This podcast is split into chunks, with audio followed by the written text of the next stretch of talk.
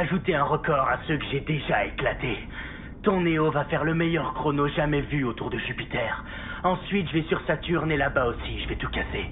Quand je reviendrai sur Cérès, tu vas te taper une superstar. Tout de suite, le frondeur Maneo Young Espanosa va tenter d'établir un nouveau record de vitesse. Flash spécial en direct de l'anneau. Les Nations Unies ont annoncé qu'un panel composé d'éminents chefs religieux, d'intellectuels et d'artistes était réuni pour observer l'activité extraterrestre.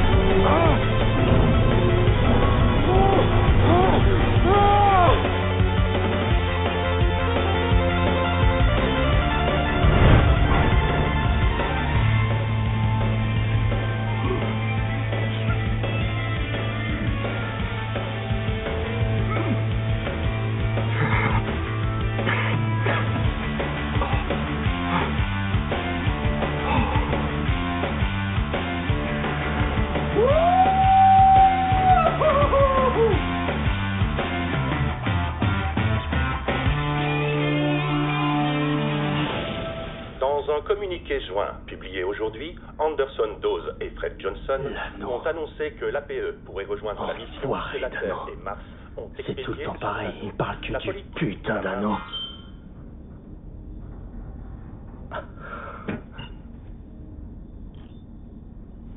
Oyez, Néo. Bon. euh, je me suis dit. euh, T'es toujours loin en train de faire tes trucs et. Moi, tout le temps, j'attends que tu reviennes. Ok? Pour pouvoir m'amuser. J'en ai marre d'attendre. Ton frérot, lui, il me comprend. La vraie moi.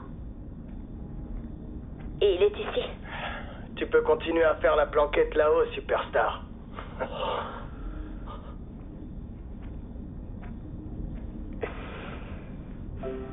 Et c'est fini.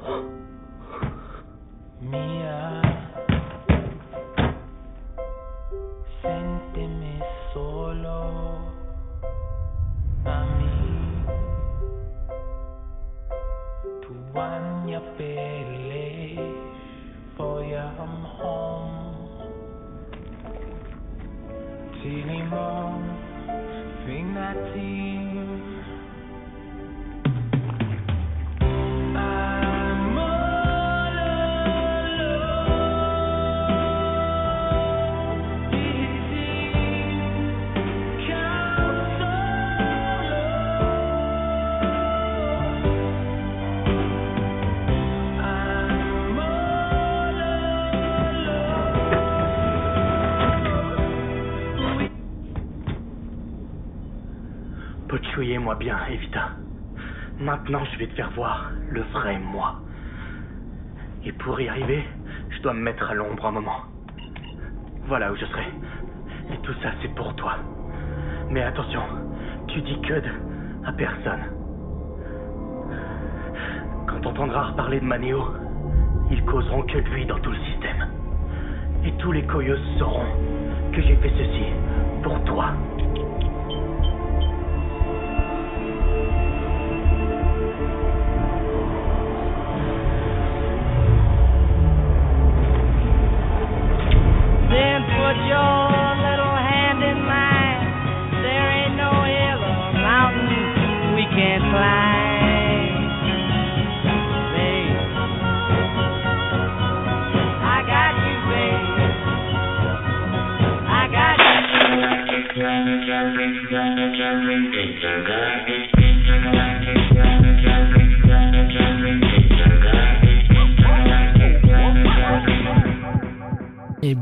Tous. Vous êtes sur les congrès de futurologie, émission de science-fiction présentée par l'équipe de programmation du festival Les Intergalactiques. Euh, Et aujourd'hui, je suis en compagnie de quelqu'un qu'on est bien content que je suis bien content parce qu'on est tous les deux. Je suis bien content d'avoir euh, d'avoir avec moi aujourd'hui parce que ça fait euh, c'est une personne très importante dans, dans le festival et la programmation puisque il s'agit de Mathilde Desmarais, euh, chargée de protocole. Coucou Mathilde. Salut à tous. Ben, Mathilde, euh, dis-nous un petit peu plus sur toi. Qu'est-ce que tu fais euh, au sein du festival? Alors, au sein du festival, moi je suis dans l'équipe depuis l'édition de 2015 et euh, je travaille surtout sur l'accueil des invités. Euh, voilà, donc en gros, c'est toute la partie euh, pratique pour que nos invités euh, puissent venir au festival. Donc, je m'occupe de réserver les billets de train, les hôtels et l'accueil le, week-end. Euh, Voilà ce que je fais. Voilà. Gros travail en amont surtout. tu, tu étais arrivée euh, jeune bénévole euh, exubérante euh, en 2015 et tu, tu sautillais partout. On matait trop bien ce festival et voilà, euh, six ans plus tard, tu, fais partie du, du trio de tête qui tient, qui tient cette aventure. Je me suis un peu assagie quand même. oui, Je c'est vrai. je Tu, fifole. tu, tu- tu- exactement. Mais tu as gardé, on va dire, non, je dirais, je dirais que tu as gardé ton énergie du début et que tu l'as.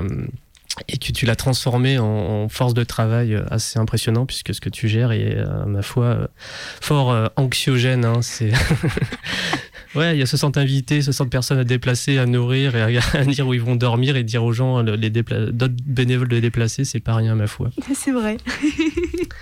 Et ma foi, bah, nous sommes ici aujourd'hui sur ta, sur ton idée. Oui, Qu'est-ce qu'on va parler aujourd'hui, même si c'est écrit en gros un peu de partout euh, alors aujourd'hui on va parler d'une série qui s'appelle The Expense. Euh, alors c'est une série qui, a démarré quand même il y a un certain moment, mais moi j'ai- loupé le train à ce moment-là. Euh, pour tout dire, j'ai commencé à la regarder là en début d'année. Et j'ai rattrapé toutes les saisons sur une très courte période. Et, euh, et c'était pas plus mal de l'avoir comme ça. Enfin, moi, j'avais pas trop l'attente. Et c'est vraiment une série que j'ai que j'ai adorée. Et euh, du coup, je me suis dit, euh, il faut qu'on en parle, il faut qu'on fasse une émission là-dessus. voilà. Ok, et ben écoute, on va commencer à parler donc de The Expanse, euh, série qui, qui date de quand déjà? Ça, je me suis un peu perdu dans les dates. Euh, on, va- on a les papiers, on a les papiers, c'est pratique. Ouais, euh, ou sinon, est-ce que ça dit de résumer un peu le, le début de l'histoire de cette, de cette série et de cette série de livres et de films, à ma foi? Et oui, alors, il faut savoir que The Expense, l'expansion au québécois, c'est une, euh, c'est une adaptation euh, de roman. Euh, c'est un- c'est euh, des livres qui avaient été écrits, enfin qui ont été écrits pardon, à quatre mains, parce que James S.C. Corres, c'est un nom de plume utilisé par Daniel Abraham et Ty Frank, qui sont donc les deux auteurs de, de la série. Et donc, ça a été, ils ont écrit plusieurs volumes du livre. Du-. Et la série a été adaptée, donc en- a démarré en 2013. Euh, ça a été d'abord produit par Sci-Fi, mais ça on y reviendra peut-être un peu plus tard. Mhm. Et donc pour résumer euh, le début de l'histoire, euh, on suit, c'est dans le futur. Il y a la Terre et la Lune qui sont alliés. Les humains ont pu aller dans l'espace et donc coloniser l'espace. Et ça fait déjà plusieurs générations qu'ils ont colonisé. Donc il y a la Terre et la Lune qui forment une union. Il y a Mars d'un autre côté. Et il y a aussi ce qu'on appelle euh, la ceinture. En fait, c'est un ensemble d'astéroïdes qui ont été créés de toutes pièces où il y a des gens qui habitent dessus, mais du coup, c'est des personnes qui n'ont jamais connu euh, l'atmosphère euh, terrestre, vo- voire une atmosphère tout court. Voilà. Et donc, au début de l'histoire, c'est à la suite d'une mystérieuse attaque entre des vaisseaux ceinturiens civils. Donc, c'est les vaisseaux qui appartiennent euh, à la ceinture. Mhm. En anglais, on dit les belters. Moi, j'ai vu, je l'ai vu en VO sous-titré, donc euh, les termes français me parlent un peu moins, mais bon, c'est pas grave. Donc, il y a eu une attaque contre deux vaisseaux, euh, les vaisseaux Scopuli et Canterbury. Et il y a aussi eu la destruction d'un cuirassé martien, le Donageur. Il y a une guerre qui est sur le point de, de commencer, parce qu'il faut savoir que les relations, bon, on y reviendra un peu plus tard, entre tous ces peuples, et c'est un peu tendu. En tout cas, il suffit d'une petite mèche pour allumer euh, tout ça et que ça pète. C'est pas génial comme, ambiance. Euh, et donc, on est dans ce climat un peu de guerre-là. Et il y a en même temps un inspecteur sur euh, Cérès, qui est donc une station de la ceinture, qui mène une enquête sur la disparition d'une euh, fille qui s'appelle Julie Mao, qui est la fille d'un grand scientifique riche, très puissant, qui a disparu. Et et donc, euh, il y a- attends, je commence à m'embrouiller un peu. C'est trop dense. oui, il y, a- il y a beaucoup de choses dans cette Il y a série. trop de hein. trucs. Exactement. Du coup, Miller mène son enquête pour retrouver Julie Mao. En même temps, il y a euh, l'équipage euh, du Canterbury euh, qui, euh, qui est mené par euh, James Holden, Jim Holden, euh, avec aussi Naomi Nagata, Amos Burton et euh, Alex. Euh, J'ai oublié son Ah, faut pas me demander à moi les noms J'ai propres, oublié c'est son nom de famille. C'est Alex.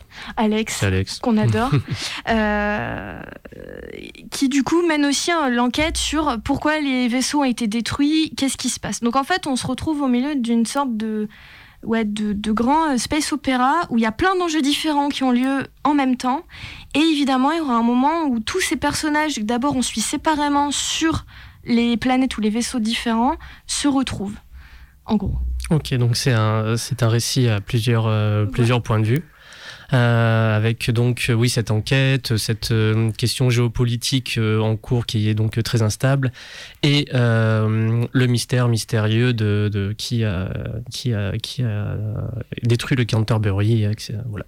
Donc on- Je, je, euh, je conseillerais de regarder, parce que c'est vrai que nous, on l'a vu, la série. euh, D'ailleurs, je précise qu'on va spoiler, en fait, parce qu'on va traiter la série dans son ensemble.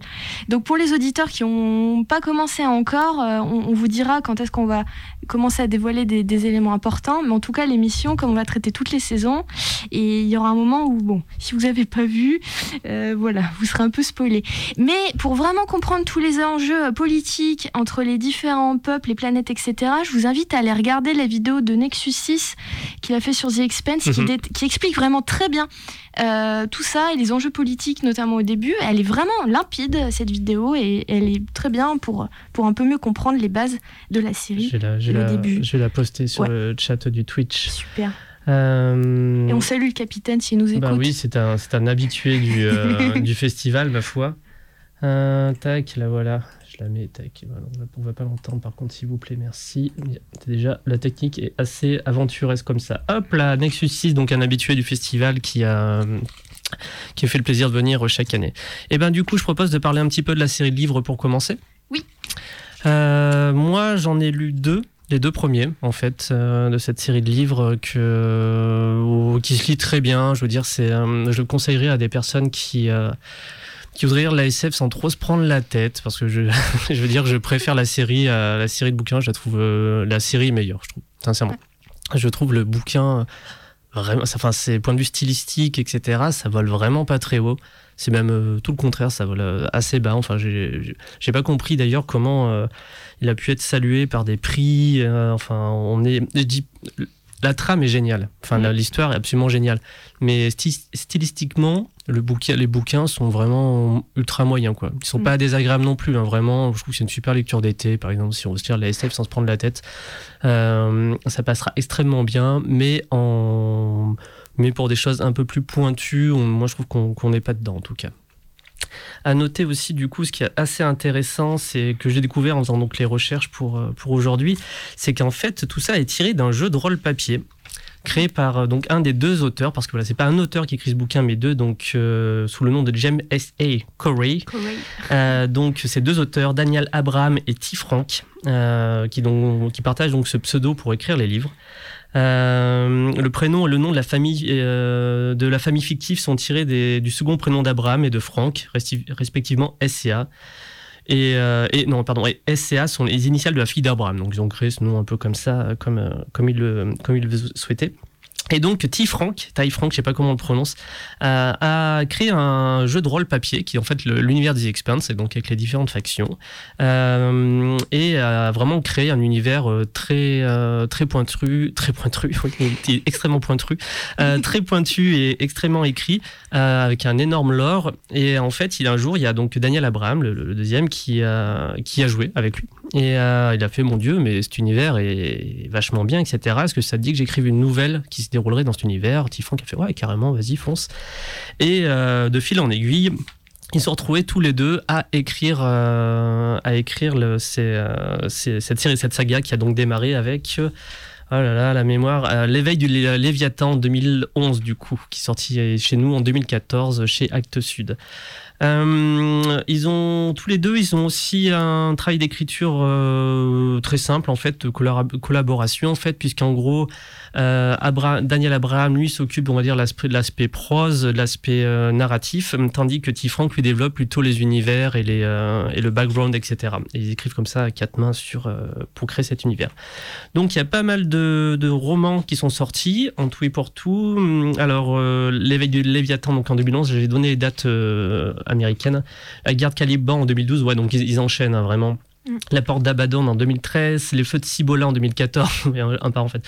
Les jeux de Némésis en 2015, les cendres de Babylone en 2007, le soulèvement de Persépolis en 2017, la colère de Tiamat, Tiamat en 2019 et donc là on a Leviathan Falls qu'on n'a pas pas de traduction française encore qui devrait paraître a priori le 26 octobre prochain. Euh, donc là, juste pour faire une petite parenthèse, la série, elle comprend quoi exactement parmi ces, ouvrages euh, Parce que ils vont s'arrêter à la prochaine saison, la saison 6 du coup.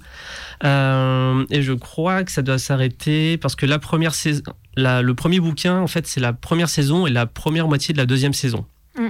Et après, ça rattrape. Non, non, non, on, on est là, on en, euh, on en est au, on en sera au jeu de, au jeu de Nemesis, si je dis pas de bêtises. Ouais, parce qu'après, ils vont pas. euh, vu qu'il y a un énorme saut dans le temps entre deux livres, euh, ils vont la série va s'arrêter avant ce saut-là, Mhm. je crois, de ce que j'ai compris. Mhm. Et du coup, on n'aura pas, en fait. Enfin, la série. Euh, parce que du coup, la série, pour l'instant, il y a cinq saisons qui sont sorties. La Mhm. sixième est en production. Mhm.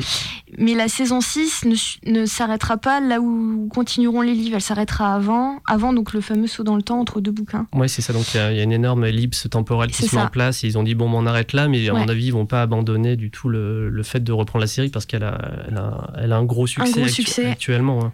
Ouais. Euh, On peut parler de la production de la série. Ouais, bien sûr. Ah, super. Euh, je- J'en parle ou t'en parles, Mathilde. C'est toi qui voir le sujet, assume. hein. Eh ben, on, on va parler de la production de la série, du coup. Euh, ça, la série, elle a débuté en septembre 2013. Au départ, c'était Sci-Fi euh, qui avait acquis les droits et qui avait lancé la production. Et, et en fait, elle a été, elle a été créée à la demande le, le 23 novembre 2015 et sur Sci-Fi le 14 décembre 2015. Ça a été développé par deux showrunners, Mark Fergus et Oak. Osby. Oh là là, vive Les noms l'anglais. propres, les noms propres. On est, on est trop entre. La semaine Bah, dernière, on avait les noms russes, ouais, là, on a les ça. noms anglais. La semaine dernière, c'était le Soviet SF et la semaine dernière, du coup, bon, là, j'en chie- là, là, oula, euh, euh, langage, s'il vous plaît. Euh, J'ai eu beaucoup de difficultés pour, dire les noms des acteurs et tout. Vraiment, c'était euh, des acteurs, des, des écrivains et des différentes personnes qu'on a citées. Et là, c'était là, c'était ultra galère. ouais. Et donc, euh, ça a été d'abord euh, produit par Sci-Fi, par Sci-Fi, mais au bout de trois saisons, Sci-Fi a décidé d'arrêter la production. Et il y a eu un élan euh, de la part des, des fans.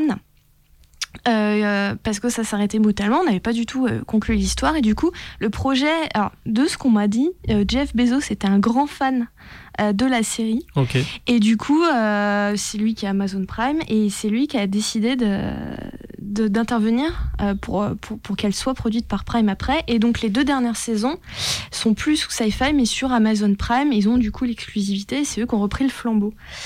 Et donc la troisième, la sixième saison, ce sera toujours sur Prime. Sur Prime. Voilà. On sera, là, du coup, j'ai pas trouvé trop de données sur cette question-là. Du coup, ça restera une, une question. Mais euh, le, on se rend pas trop compte si, par exemple, Amazon avait, enfin, forcément a plus de pognon que Sci-Fi, ça on en sait bien. Mais si a injecté, par exemple, si on voit une grosse différence entre, par exemple, la- du passage de la saison 3 à saison 4, est-ce qu'on voit que genre, il y a- ben, la série a plus de pognon euh, visuellement? Je- honnêtement, je pense pas. Alors, euh, la saison 4, c'est celle sur Ilos. Ouais.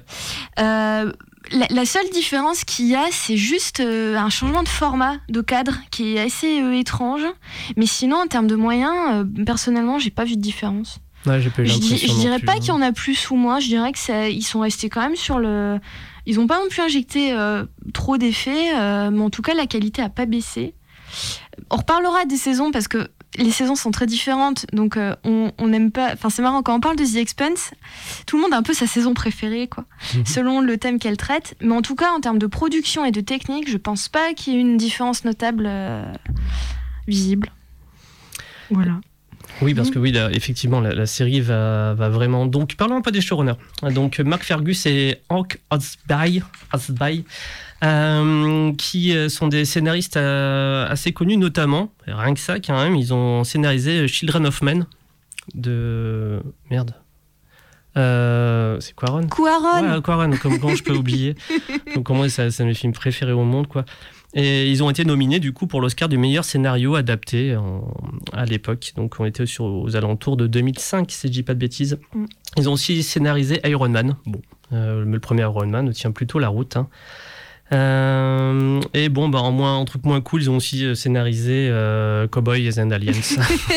non, il est rigolo ce film. Ouais, il est pas. Bah ouais, mais bah justement, je trouve que euh, narrativement, il se tient, il se tient pas plus que ça, quoi. Il, est, il est pas ouf du tout, quoi. Heureusement qu'il y a Daniel Craig dedans, c'est tout. Oui, bah ouais, bah il est bien dedans, mais non, mais bah, je trouve que ça fait partie de ces films qui sont aussi, au- aussi vite vus, aussi vite oubliés, quoi. Pff, il y avait deux, deux, trois plans un peu sympas, mais voilà, il y a Anne aussi dit que sur le chat qu'il y a- il y a Diane Craig, effectivement. Vive Daniel Craig. Et elle dit que c'est mieux que le fils de l'homme. Mais bien sûr, mais bien sûr, ça, ça, ça, oui, ça, c'est aujourd'hui du troll sur le, sur le chat. Je te raconterai tout à l'heure ce qu'il ce qu'il y avait avant. Euh, donc, euh, voilà, donc ouais, de showrunners qui, donc, qui, qui se démerdent plutôt bien et qui travaillent euh, vraiment en lien avec. euh, en lien vraiment avec euh, donc les deux auteurs, Mm. puisqu'ils sont vraiment eux dans le dans la, dans la production du, euh, de la série, ce qui est une très bonne chose d'ailleurs, un peu comme fait George R. Martin d'ailleurs sur, euh, sur euh, Game of Thrones. Et, et ça se sent, et notamment, j'ai lu sur une interview que effe- effectivement, ça leur permettait aussi de développer des choses qu'on ne voyait pas dans, qu'on lisait pas dans les bouquins. Moi, j'ai eu Oui. de premiers bouquins, et effectivement, prenons bêtement, là, on spoil que dalle, du coup, le deuxième épisode de la première saison. Mm. En gros, l'équipe de Canterbury s'est fait exploser, ils se retrouvent dans un vaisseau un peu à la dérive, et ils doivent, moi, c'est ce qui m'a fait accrocher à la série, et ils doivent s'en sortir. Grosso merdo, on est sur du survival euh, space opéra, c'est survival dans l'espace, c'est-à-dire, ah mon dieu, il faut débrancher ci, si on, a- on arrivera peut-être à avoir plus de communication, on doit vider l'oxygène pour arriver peut-être à faire ci. Mm. Donc, ils sont toujours dans des questions euh, un peu euh, ingénieurs scientifiques, c'est-à-dire trouver des solutions en temps réel pour bêtement survivre et se faire repérer euh, parce qu'ils sont complètement à dérive.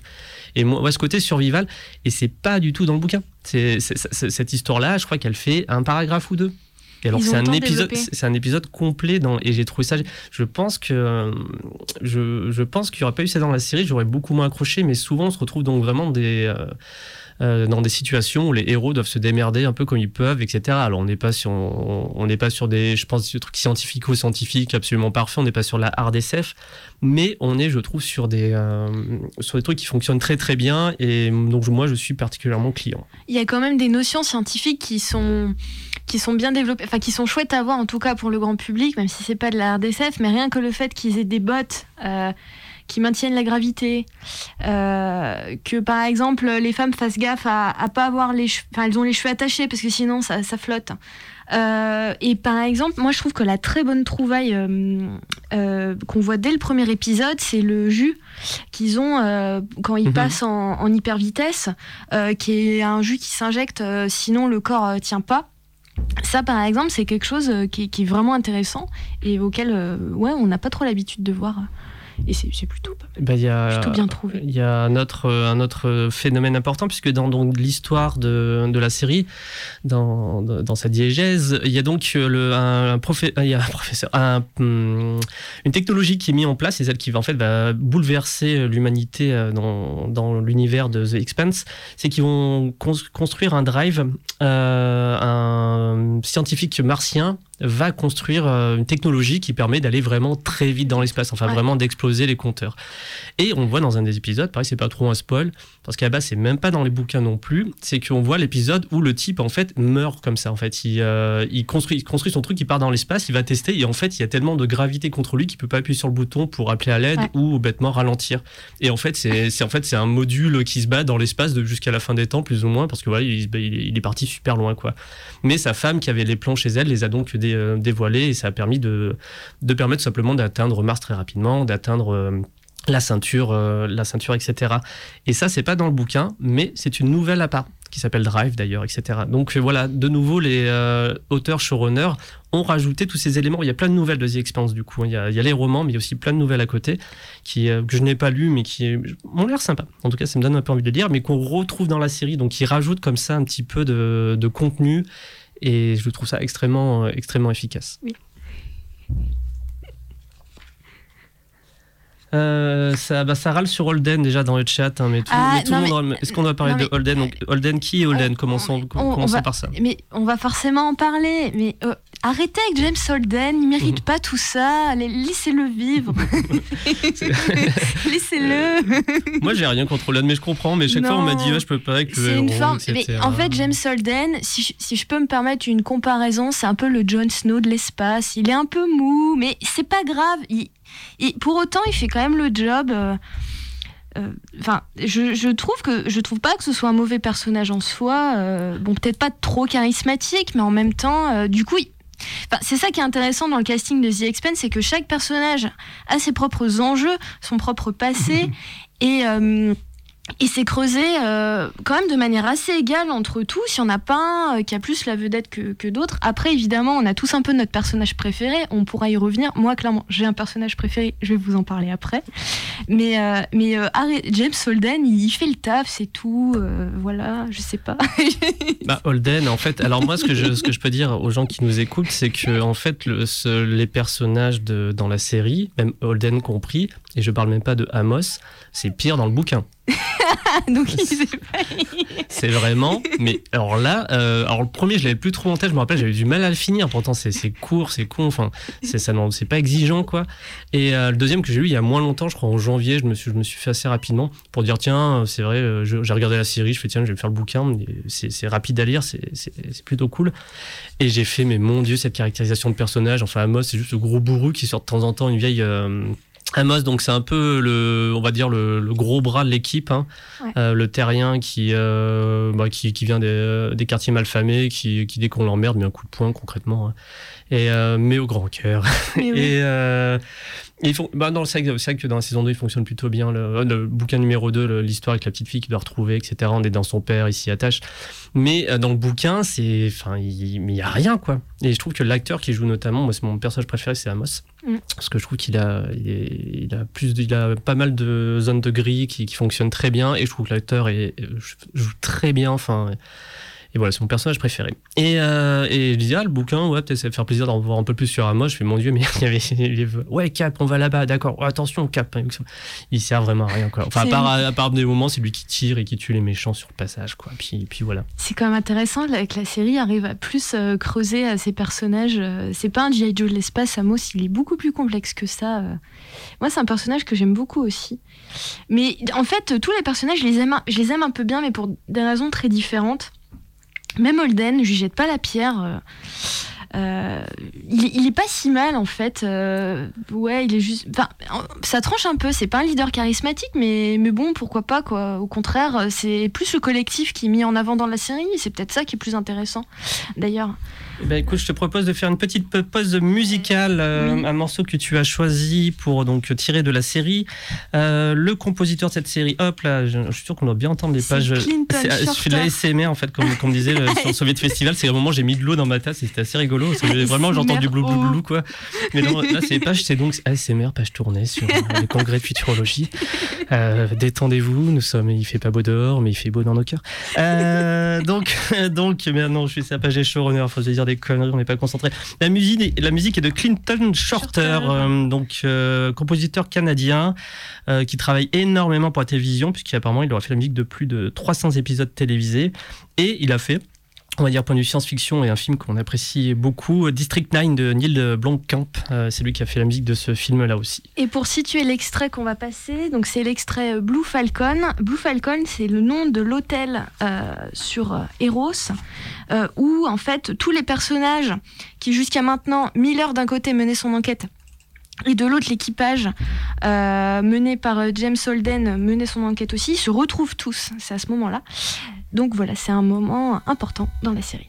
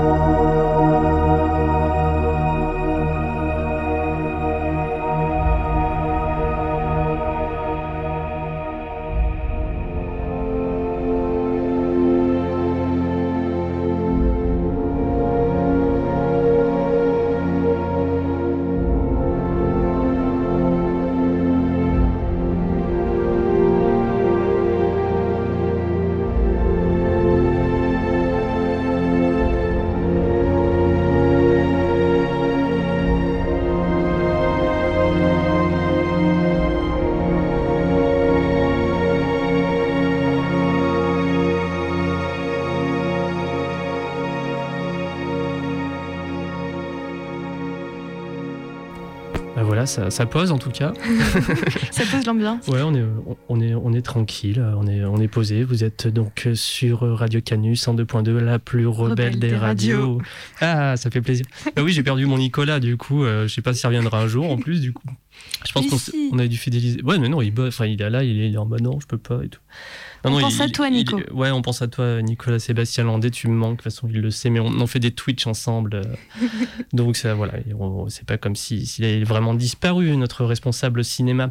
Euh, et donc, euh, vous êtes toujours sur les congrès de futurologie, émission de science-fiction présentée par l'équipe de programmation du festival Les Intergalactiques. Euh, et donc, oui, tiens, pour répondre dans le chat, on me posait la question. Si vous voulez connaître le programme Twitch, en effet, on fait une semaine extraterrestre hein, cette année, euh, cette année, cette semaine.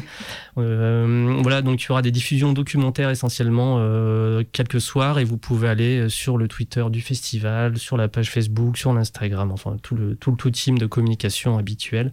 Et je crois que même la progra est sur le Twitch, il y a un truc programme et je, je le, mets, je le mets à jour régulièrement. Donc voilà, vous pouvez euh, vous renseigner sur, tout- sur tout ce qu'on propose et on a plein de chouettes discussions qui sont un peu en préparation pour, pour les semaines suivantes. Mais revenons à The Expanse. The Expense. The c'est- En, en vrai, moi, je voulais euh, faire cette émission pour une raison, pour parler de mon personnage préféré. Bon, bah, on va, j'ai plus, j'ai plus, je peux Non, plus t'en empêcher, Non, mais euh, au fond Mathilde. de moi, vous savez que je suis un genre de, de cœur tendre, de midinette, vous voyez. C'est, c'est- je le cache hein, un peu à la face du monde, mais, mais c'est la vérité. Bah, allez, lâche, lâche le morceau du coup. Qui est, qui est, ce, qui, est- qui est donc ce, ce personnage coup de cœur euh, de Mathilde Desmarais? C'est Miller, le détective. Et elle me dit pourquoi? Mais non, tout le monde préfère Amos. Moi, j'adore Miller. J'adore Miller aussi. J'adore Miller. L'acteur, euh, Thomas l'acteur fait, Jane. fait du super boulot. Ouais. Euh, Qu'on a vu dans euh, Thomas Jane, qu'on a vu dans le premier film, enfin l'un des premiers films Punisher, celui où il y avait John Travolta en méchant. qui est d'ailleurs un, un- un film Punisher assez correct, que j'ai revu récemment et qui était bien. Ça, c'est pour l'acteur Thomas Jane. Pourquoi Miller est mon personnage préféré? Alors, déjà, par rapport aux saisons, parce qu'on a parlé des, saisons, on a tous un peu nos, saisons un peu préférées, parce que toutes les saisons d'The Expense traitent de sujets différents. Et moi, clairement, c'est vraiment le début de la série. Pas donner de Oui, euh, bah, depuis, j'ai fait Depuis je m'étais retenu pendant l'émission, mais tant pis, on va le faire en live, Mathilde. Tu, tu, tu n'arrêtes pas, donc voilà, je, je, je mets les, je mets l'humanité devant le fait accompli. Toi devant l'humanité. Mathilde gigote beaucoup, donc quand elle parle, c'est une, une boule d'énergie. Donc elle met des coups sur la table, elle met des coups dans la table, et, elle- et donc vous devez entendre régulièrement des boum, des boum, et des boum comme ça. Bah, c'est voilà, c'est Mathilde qui, qui ne respectera pas le format, format radio. Elle est là, elle est là pour dire ce qu'elle pense et elle ne lâchera rien. Je lâcherai rien, laissez-moi. et donc, on a tous un peu notre saison préférée. Moi, clairement, c'est le début de la série qui m'a le plus marqué. Donc, c'est vraiment la saison 1 jusqu'au milieu de la saison 2. D'ailleurs, dans les trois premières saisons, il y avait vraiment cette rupture de milieu de saison qui était assez. euh, enfin, au début, ça déstabilise carrément parce qu'on n'a pas l'habitude de ça. On a plus l'habitude d'une fin de saison où il y a un gros twist et on attend la saison d'après. Et ben là, non, il y a une sorte de, twist au, au milieu de saison. Euh, et c'est quand même vraiment intéressant. Et donc moi, c'est vraiment la première saison et le milieu de la saison 2 euh, qui sont mes préférés, euh, parce que c'est là qu'il y a Miller qui mène son enquête. Et pour moi, c'est mon personnage préféré. Il y a vraiment une, euh, influence. Moi, quand, quand je le regarde, il y a, pour moi, c'est un personnage de, de film d'enquête, film noir des années 40. J'ai- Je pense notamment à- au film Laura d'Otto Preminger, où il y a, euh, c'est l'histoire d'un détective qui est joué par Dana Andrews qui tombe amoureux d'un, il mène une enquête sur une femme disparue qui est présumée morte et il tombe amoureux de son portrait. Et en fait, au fur et à mesure qu'il va mener l'enquête sur elle, il, il va, il va tomber sous son charme. C'est exactement ce qui se passe avec Miller, avec Julie Mao. Et du coup, on spoil, mais en effet, il va la retrouver. Alors pas dans l'état, pas dans un état très humain. C'est pas un énorme spoil en fait, parce que je crois que c'était. hum, Enfin. Ou alors c'est moi, j'ai j'ai trouvé ça, mais j'ai l'impression qu'il y avait limite des, euh, des, euh, des images promotionnelles qui, qui vendaient un petit peu ça. D'ailleurs, quand on aura fini avec Miller, ça permettra de rebondir sur, un- sur une différence du coup qui va être en défaveur de la série plutôt pour le bouquin. Euh, Avant, on va parler de la protomolécule. On n'en Ouais. a même pas parlé. non, on va en parler de la On protomolécule. va en parler. On va en Donc, parler. Donc Julie Mao, en fait, a été infectée par une molécule extraterrestre qui s'appelle la protomolécule. Et au milieu de la saison 2, euh, on apprend qu'il y a des scientifiques qui ont mené une expérience géante sur la station Eros. Ils ont contaminé sciemment tout le monde. Euh, pour voir ce que ça fait. Et Julie Mao était la première humaine qui a été infectée par ça. Donc il la retrouve euh, au Blue Falcon et évidemment elle est plus que l'onde d'elle-même, elle est plus humaine et tout. Et donc Miller en fait euh, va, va faire un sacrifice. euh, pour sauver euh, tout le monde, il va décider de. Au départ, ils avaient un plan, ils devaient cracher euh, un vaisseau sur la station, mais ça marche pas. Et euh, lui, du coup, dernier moment, va décider de rester euh, pour poser des bombes pour pouvoir sauver tout le monde. Et, euh, et donc, c'est pour ça que c'est mon personnage préféré. Parce que, en fait, c'est une sorte. Au départ, c'est un homme désabusé qui, en fait, avec l'amour, va trouver la rédemption. Il va, il va trouver un idéal, en fait. Un idéal, c'est ça. Ouais. En fait, de- pour l'histoire, pour le background de Miller, de mémoire, en fait, c'est un terrien qui est flic. Oui. Non, c'est un ceinturien. Non, il est Non, c'est un ceinturien. Ceinturien, ouais, je dis pas le Il est sur CRS, il a toujours été sur Il est sur CRS, c'est ça, mais il bosse pour les terriens, c'est-à-dire Oui. il bosse pour la police, il bosse pour euh, et euh, mais euh, qui combat à peu près autant que le crime. Mais forcément, il est mal vu des Salturiens, il est mal vu de la police. Donc c'est quelqu'un qui est complètement laissé un peu au banc de la société, que personne ne peut blairer. La police, les, les flics ne veulent pas lui donner d'enquête parce qu'il le fait trop bien. Il va plutôt aller vers les Ceinturiens, tandis que les flics, en fait, c'est déjà c'est une, c'est une milice privée. Et les terriens qui en fait a juste pour objectif de faire en sorte que les travailleurs extraient leurs minerais, et ferment leur gueule comme des, comme des bons esclaves quoi. C'est pas vraiment des esclaves mais on est à peu près sur ce délire là d'où la, révolte ceinturienne qui, qui gronde vraiment et, et qui rappelle de toute façon tous les pays euh, d'Afrique du Nord et, euh, et de ce que ça peut aussi créer comme, euh, comme force politique qui vont essayer de se mettre contre euh, essayer de mettre à égalité avec les terriens alors que c'est vraiment les gens qui, qui ramassent de ouf quoi. Mm. Euh, et, donc voilà, et effectivement, lui, donc complètement désabusé, on lui refait une nouvelle enquête, retrouver cette fille de riche qui a disparu, gros, grosso merdo. Euh, et il va effectivement s'attacher et trouver un nouvel idéal. Et c'est très bien mis en scène. Et la, la- cette, fin, cette moitié de deuxième saison, avec les dernières images, euh, sont, sont très très belles. C'est de la très belle science-fiction à ce Ouais. moment-là, je trouve. C'est un moment très touchant et qui euh, prend tout son sens. Enfin, en fait, c'est pas une sorte de trajectoire. Moi, ce que j'aime dans ce personnage, c'est vraiment sa trajectoire du début jusqu'à ce moment-là, où c'est pas du tout du collé où ça sort de nulle part. Non, c'est vraiment amené, tout a un sens. Et c'est pour ça que c'est un de mes personnages, c'est mon personnage préféré de la série. Et euh, Thomas Jane est excellent euh, dans ce rôle-là. Voilà. Et, et donc, euh, et Anne nous dit qu'elle aime bien Anderson Dawes. C'est euh, c'est qui déjà ça Anderson Dawes, tu sais, c'est le chef de la révolte des Ceinturiens, un homme sans foi ni loi. euh. Ah oui. On le voit surtout Ah dans oui, les oui, saisons oui, 1, oui, oui, et après bah on le voit plus, du... enfin, plus tellement. Ah, moi je préfère le, celui qui ressemble à un pirate ensuite. euh, Clay Ashford. Ouais, alors, Alors, euh, C'est c'est vrai avec la fille, je trouve qu'ils font, Cara ils font, un, ouais, ouais. Ils, font, un- ils font un duo à fois d'acteurs et de, de personnages, mais ouf quoi. The Expanse, c'est vrai que ce qui est d'autant plus intéressant, c'est qu'on a le noyau central avec les personnages principaux, mais il y a toute une galerie de personnages secondaires qui, au fil du temps, prennent une ampleur euh, vraiment importante. Et je pense bah, à ce qu'on vient de dire, Clay Sashford et Cara Drummer, qui au début euh, sont pas trop présents. Et on s'attache vraiment à eux. Moi, je trouve que ce duo-là, c'est euh, l'un des meilleurs duos de personnages secondaires de la série. Et pareil, eux, leur trajectoire est intéressante, où ils un peu, ils passent, euh, enfin, au départ, ils sont un peu antagonistes. Et puis, ils vont commencer à s'allier. Et, euh, c'est vraiment un beau duo. Voilà. Et Classe, euh, on est triste Mhm. un peu.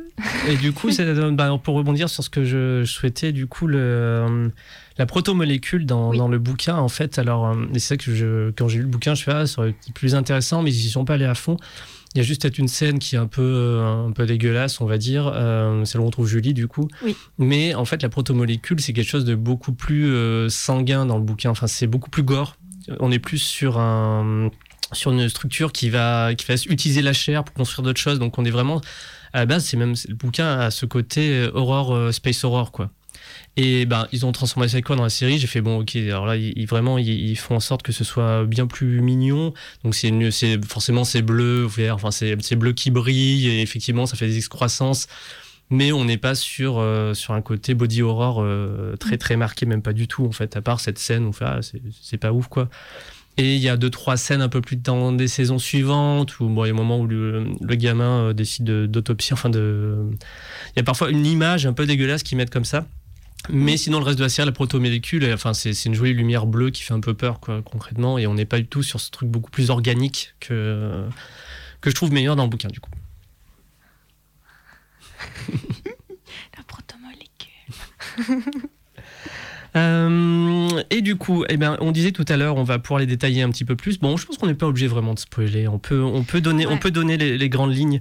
Euh, donc chaque saison, effectivement, a, limite appartient à un genre de la science-fiction différent. Mm. Moi, c'est ce que je trouve génial. Alors c'est pour ça que des gens parfois n'aiment pas une saison parce qu'elle appartient à, une, à, une, à un genre bien précis qui effectivement, ça nous sort bêtement, par exemple, du space opéra.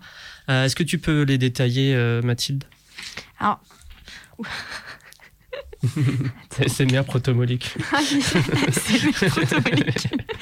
je peux vous faire un, un enregistrement d'une heure si vous voulez, avec ma douce voix euh, digne de premier baiser, tout ça.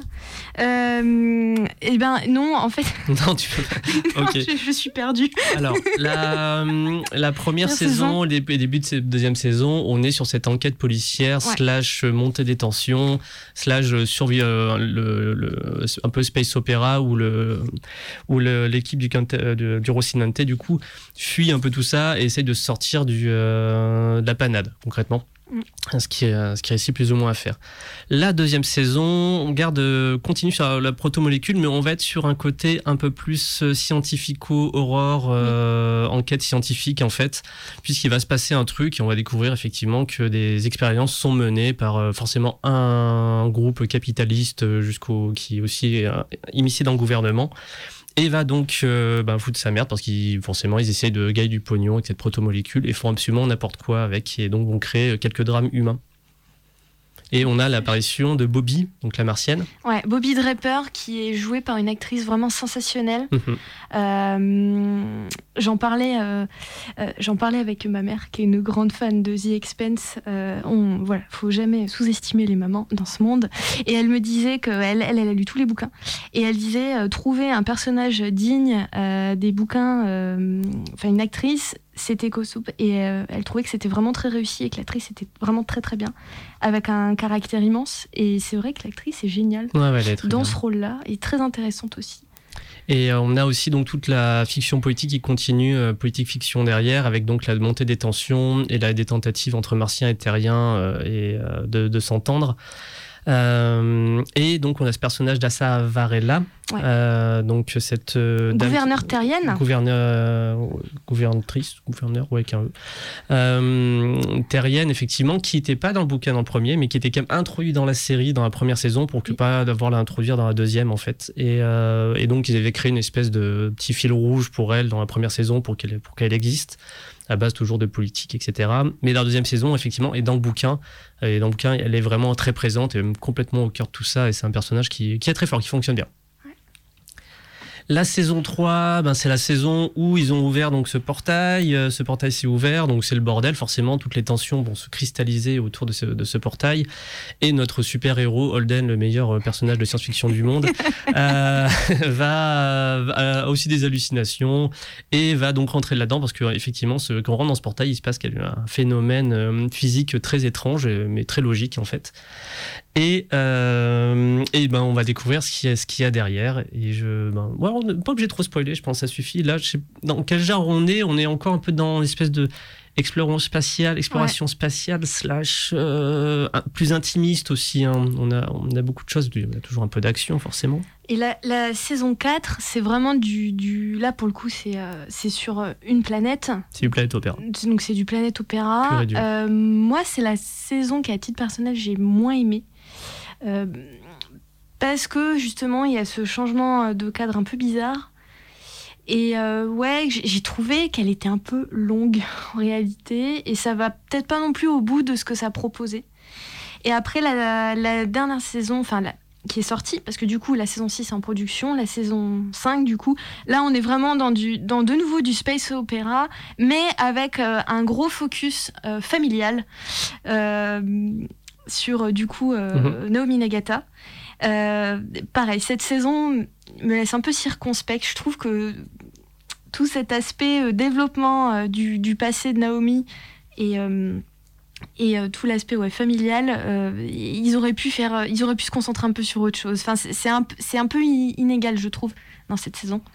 Et on est de nouveau ouais, sur des batailles spatiales. Et un gros côté survival Ouais. de nouveau. hein. En plus, on a un côté post-apo sur la Terre, puisqu'il est Oui. arrivé un accident assez, assez énorme. Pré- mais prévu. Et, euh, et du coup, ouais, on est, on est vraiment sur un côté euh, survival de post-apo, bon, qui euh, somme toute assez classique avec Amos. Ils sont tous séparés dans cette saison. Oui. Euh, et Naomi, elle a un côté survival, euh, pareil, dans un vaisseau. Et elle est genre, elle a, elle a un bout de ficelle et une épingle. Et elle fait bon, bah maintenant, faut, faut, faut, Faut que je communique. Il faut que je communique. et c'est- elles, elles sont, ils sont durs ces passages. hein. Ils sont, je les ai trouvés très très forts. Moi, j'ai beaucoup aimé. J'ai beaucoup aimé la 4 parce que ce côté planète opéra je trouve justement que ça changeait un peu tout au tout. Et il y a avec toutes ces tensions sur des colons qui se retrouvent ensemble et qui vont se foutre sur la gueule avec une menace absolument non identifiée autour de tout ça. Moi, je, l'ai- beaucoup aimé. euh, que ça changer. C'est ce que j'aime dans cette série, c'est qu'une saison à l'autre, on fait OK, on est sur, euh, notre énergie. C'est vrai, c'est vrai que c'est ça la force de The Expanse. Et il y, a- y a des personnages auxquels on s'attache qu'on voit plus jamais après. Je pense par exemple à Prax, euh, qui est très présent euh, du coup euh, milieu de saison 2 jusqu'à la saison 3. Euh, Ouais. Prax il cherche sa fille et qui après, Oui.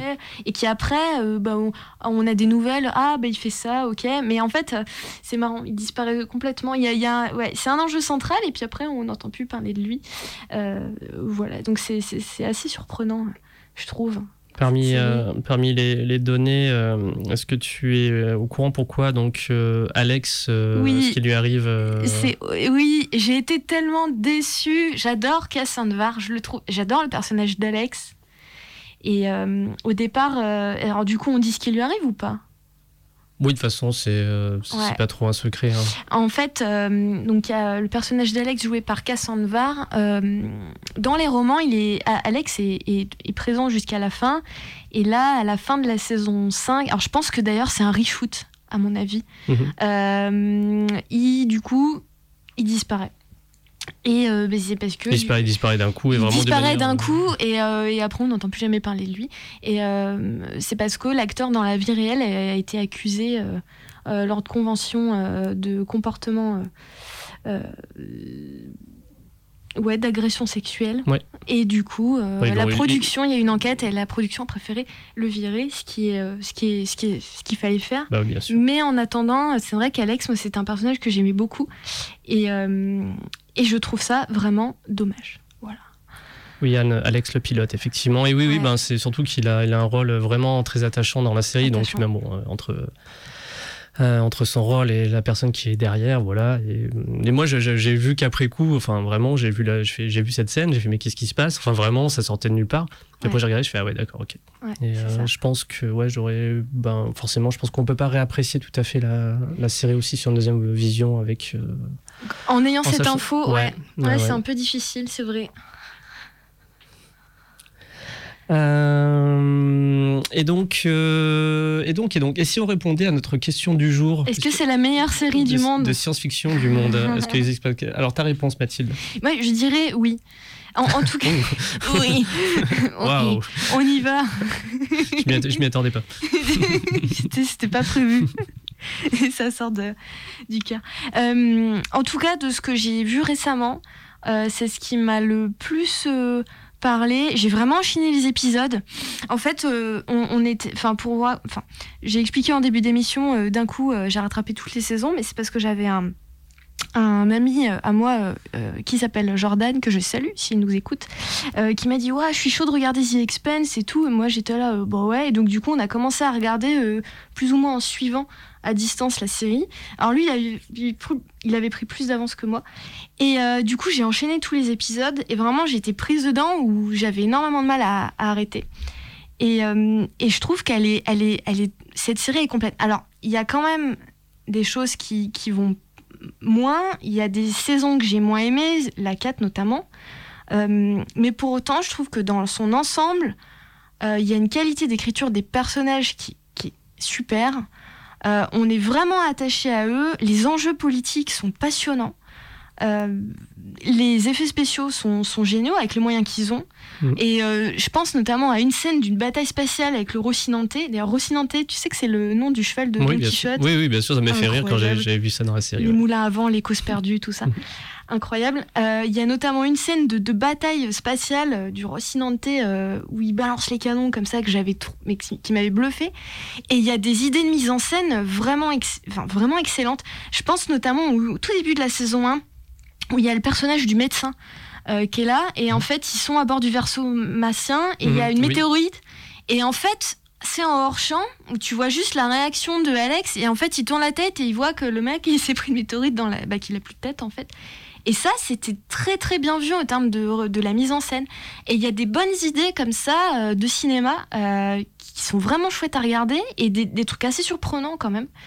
Euh, donc oui, moi je dirais, en tout cas, c'est peut-être pas la meilleure série de l'univers de science-fiction, mais en tout cas pour moi c'est une excellente série qui vaut le coup d'être d'être regardée et re- revue aussi. Et j'ai hâte euh, de voir la, la, la saison 6 et pourquoi pas tout réenchaîner d'un coup pour l'avoir dans la globalité quoi. En tout cas. Une vraie, une vraie grande fan. Oui. Et, euh, et donc, euh, ben ouais, en tout cas, moi je suis d'accord avec toi, la représentation de l'espace et des règles, bon, voilà, je, je peux pas promettre du tout, je suis pas astrophysicien pour un saut, euh, que ça respecte les lois de la physique, etc., de l'astrophysique. Mm. Mais effectivement, elles sont extrêmement importantes, en effet, sur la question de la gravité, sur d'ailleurs la morphologie qui se transforme par les gens qui vivent sous peu de gravité. Euh, les dangers que voilà les micrométéores et ben ça existe effectivement ça pardonne pas dans l'espace et ça c'est extrêmement bien fait ça donne ce côté un peu hard SF et donc qui joue un peu sur le côté survival et ça sert comme élément de narration et je trouve moi aussi que c'est extrêmement bien fait pour ma réponse, ben non, pour moi, The Expanse n'est pas la meilleure série de science-fiction du monde, mais c'est un divertissement de qualité que faut pas trop taper dessus, même si on n'aime pas trop. Pourquoi? Parce que ben ça serait bien qu'on en ait d'autres comme ça, quoi. Ouais. Euh, tu vois, souvent j'en fais, ah, c'est tout ce qu'on a à se mettre sous la main. Je suis, ouais, mais c'est déjà cool qu'on ait ça à se mettre sous la main. Je veux dire, on, voilà, on a Anne a cité, mais forcément, j'allais le citer aussi, Battlestar Galactica, tu vois, on n'en a pas eu depuis. Euh, les Star Trek actuellement, ben, c'est, de mon point de vue, c'est assez risible. Picard, ben, Mm. c'est, un nanar euh, sans fond. Mm. Et Discovery reste un divertissement qui est assez haut et assez bas et qui est une bonne deuxième saison, mais à part ça, bref, quoi. Après, il y a des scènes d'action qui, sont, qui font plutôt plaisir quand on est amateur de, de space opéra. Mais voilà, on n'est on pas très nourri actuellement. Ce qui nourrit le paysage euh, audiovisuel euh, du monde, c'est euh, le post-apo un peu réaliste, euh, etc. On, nous- on nous fout de ça dans dans toutes les. On dit bah voilà, science-fiction, c'est de la science-fiction. Ouais, mais là le post-apo, il tire un peu trop sur la corde. Ça, c'est Ouais. évident de mon point de vue. Et ben, mais forcément, ça coûte plus cher, c'est plus chiant de faire un space opéra et des choses qui se passent comme ça. Mais voilà, donc moi je trouve que je trouve qu'on a de la chance d'avoir cette série actuellement, qu'on est amateur de science-fiction parce qu'elle fait bien le taf, on... et c'est quali, ça y a rien à dire. Euh, ça n'a pas une profondeur de ouf, hein, a un petit côté Game of Thrones dans l'espace avec les factions qui se mettent sur la gueule, etc. Euh, mais euh, c'est, ça reste, c'est- moi, moi je prends un plaisir de ouf à ma- mater À ça chaque année, ouais, je, je- je l'attends avec, avec grand plaisir quoi. Vraiment une mention spéciale pour Ava Sarala, euh, qui est un personnage euh, très complexe, je trouve. Et, et c'est super intéressant que ce soit une femme, déjà. Et aussi, Expense, euh, il y a vraiment des personnages féminins forts. Et ça, on peut, que le- on peut vraiment le saluer, quoi. En Mm. tout cas, c'est quand même intéressant de voir ça dans, dans le paysage audiovisuel, science-fictionnel. Des personnages féminins comme ça, c'est quand même intéressant. Il y a. Alors, faut juste. Euh, Toff TV, TV, euh, qui dit dans le chat qu'il y a la série animée, effectivement, euh, Star Trek Lower Deck, euh, que j'ai commencé un peu à regarder, que j'aime bien, qui, moi, de mon point de vue, mon petite opinion, je trouve sympathique, mais me fait pas plus accrocher. Après, oui, effectivement, je pense que si on trouve du space opéra, de Sense of Wonder dans les séries actuelles, faut se tourner vers l'animation. Mm. Tout simplement, Rick et Morty, euh, j'ai en oublié plein, forcément. Voilà, plus j'y pense, plus j'oublie. Euh, mais ouais, effectivement, là, c'est plus forcément, c'est plus facile à produire. Il y avait aussi des petits trucs, je sais plus comment, bon, j'ai pas retrouvé, on s'en fout. Euh, donc, euh, ouais, je pense qu'on se tombe plutôt par là. Mais voilà, parce que et bah oui, on a le Mandalorien, forcément que je suis con comme euh, de pas y penser. euh, mais bon, Mandalorien, c'est un côté très planète opéra. Et ça reste le canon Star Wars. Ouais, et c'est, euh, il y a des bons trucs, mais bon, moi, je trouve que le rythme est toujours tout pété, quoi. Euh, ils arrivent à faire en 30 minutes, ils arrivent à faire, ils arrivent à faire une série lente où limite je me fais chier. Après, c'est c'est à destination du, du jeune public et c'est très bien. Voilà, et ben on va, on va arriver sur les 18h, ma foi. C'est passé vite, ça Bah passe oui. toujours vite. T'as vu ça? Ouais, je fais une dernière fois. Protomolécules. ASMR des intergalactiques que vous pourrez retrouver en téléchargement sur l'application Les Intergalactiques sur le site des Intergalactiques. Euh, 0,89 euros, centimes d'euros. Euh, donc, C'était cool, Mathilde, je suis content que tu sois venu. Mais oui, moi j'étais trop contente de venir aussi. Et euh, donc, eh ben, on vous dit, eh ben, y a- je mettrai à la fin là, le petit truc. On a donc une semaine sur les extraterrestres sur Twitch. On passe des documentaires. euh, Il y aura le petit panneau là qui apparaîtra sur Twitch. Euh, voilà, on fait, on fait ces petites rétro documentaires un peu cool. Donc, ça sera mm, mercredi, jeudi et dimanche. N'hésitez pas à suivre donc les intergalactiques. Et vous étiez sur Radio Canu. 102.2, la, plus rebelle des radios. Bonne, bonne fin de journée à tous. Ciao, ciao.